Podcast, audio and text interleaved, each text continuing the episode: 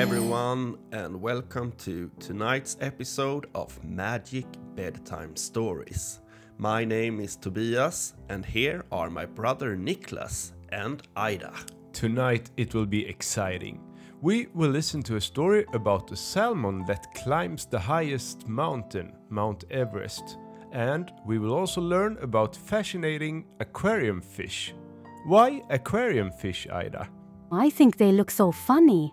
And speaking of funny, do you want to hear a fish joke? Yeah. Yeah. Did you hear about the goldfish who went bankrupt? Uh, no. Now she's a bronze fish. You're funny, Aida. But now we really have to move on. You have promised us facts about aquarium fish. Absolutely. Here are the facts.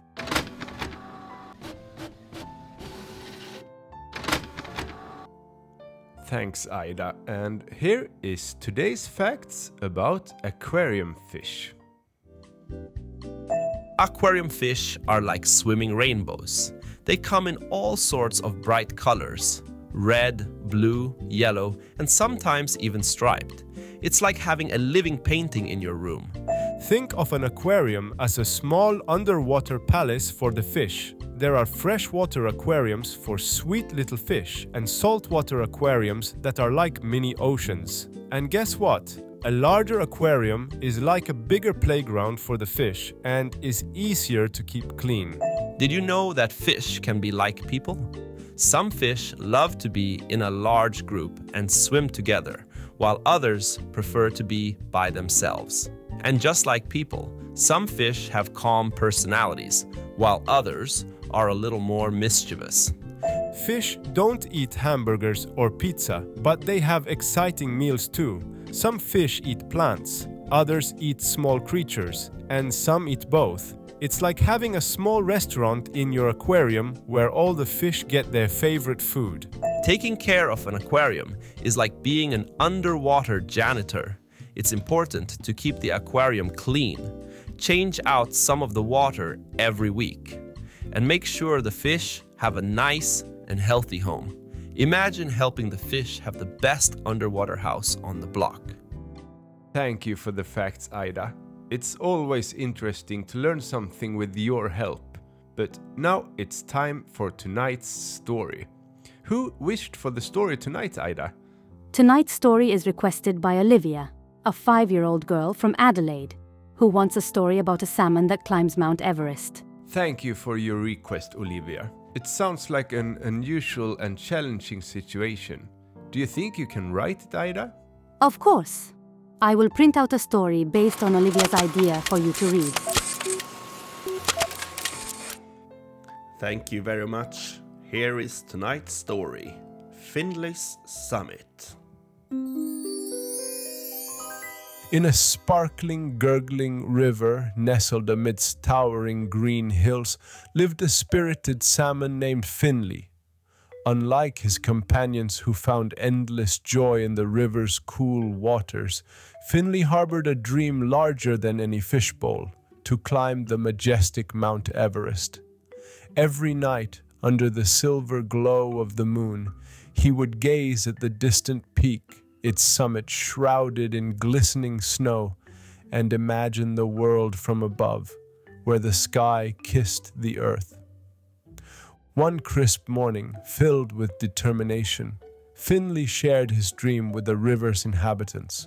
While many dismissed his ambition as whimsy, a select few saw the fire in Finley's eyes and rallied to his cause. A wise old turtle, touched by Finley's resolve, bestowed upon him a pair of enchanted fins. With these, the turtle said, you will walk the land and breathe the air. Remember, the journey of a thousand miles begins with a single flap. Setting off, Finley found the world beyond the river both wondrous and daunting. The forest was alive with colors and sounds unknown, but it was the friendship of a cheerful robin that guided him through this maze of green. The robin, fascinated by Finley's mission, flew ahead, her sweet melodies a beacon through the dense foliage and overrolling meadows. As the terrain grew rugged and the air thin, Finley's resolve was put to the test. The icy fingers of the mountain's base were a stark contrast to the warm currents of his home.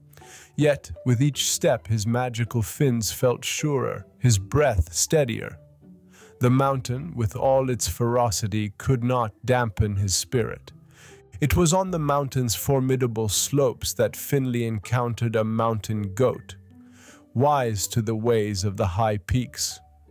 The goat, impressed by the salmon's daring, offered his knowledge of the paths that wind through the snow and stone.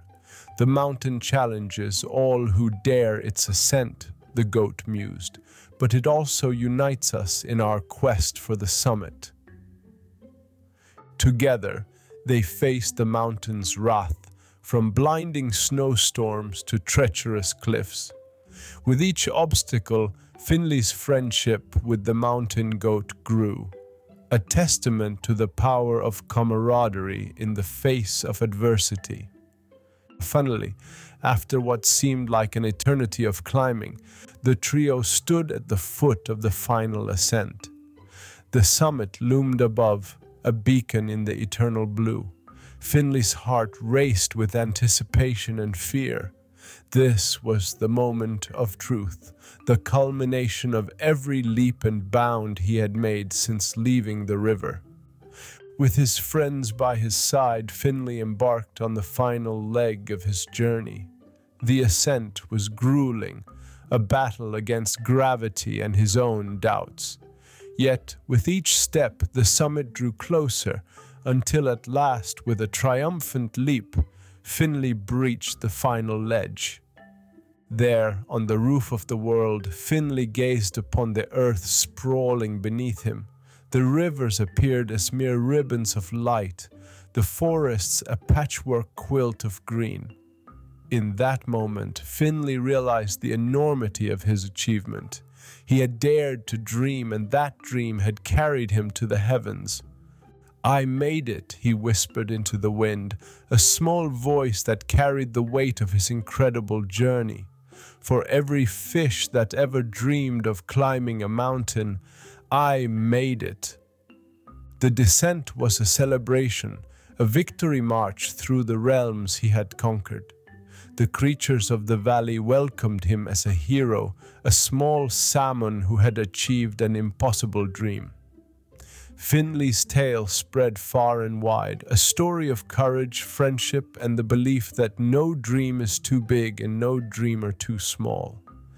And so Finley's adventure became a beacon of hope and inspiration, a reminder that with a heart full of dreams and friends full of support, there's no peak too high to reach.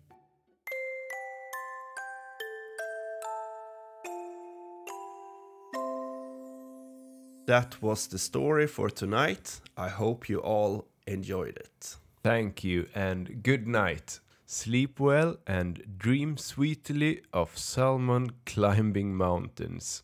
Good night.